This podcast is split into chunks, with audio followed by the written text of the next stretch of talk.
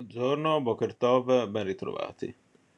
Dalla tarda serata di ieri è entrato in vigore il cessate il fuoco tra Israele e i terroristi della Jihad islamica. Un migliaio i razzi lanciati da Gaza nel corso di tre giorni ad alta tensione con le sirene che sono risuonate non soltanto nelle località più vicine alla striscia ma anche a Gerusalemme. Gli obiettivi sono stati raggiunti, non c'è alcun beneficio nel continuare l'operazione e la valutazione del premier israeliano Yair Lapid preludio all'accordo poi raggiunto attraverso la mediazione egiziana. In precedenza il primo ministro aveva annunciato che l'esercito avrebbe colpito obiettivi strategici volti a disinnescare la minaccia di nuovi attentati finché necessario. Il ministro della salute di Gaza ha denunciato 41 vittime, tra cui 15 bambini.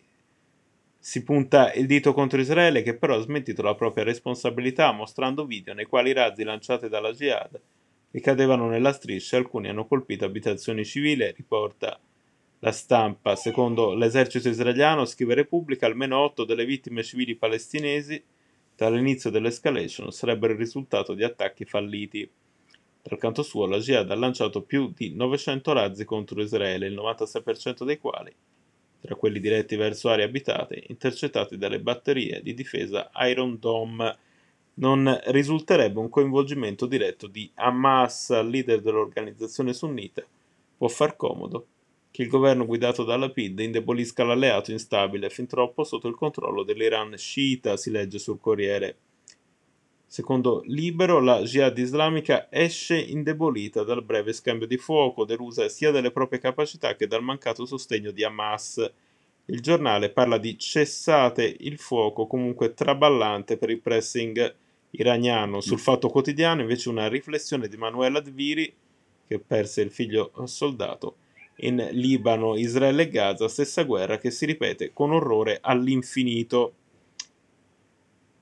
Su Repubblica si torna a parlare di destra italiana e fascismo. Meloni ha ragione quando dice che non le si possono rovesciare addosso le colpe del regime, ma ha torto quando non dice qual è oggi il suo giudizio su quelle colpe, scrive Ezio Mario, Mauro su Repubblica se Meloni diventerà premier, si chiede poi al giornalista che cosa dirà il prossimo 28 ottobre, giorno del centenario della marcia su Roma, e nel giugno 2024 che parole userà nel centesimo anniversario del rapimento di Matteotti e del delitto rivendicato da Mussolini.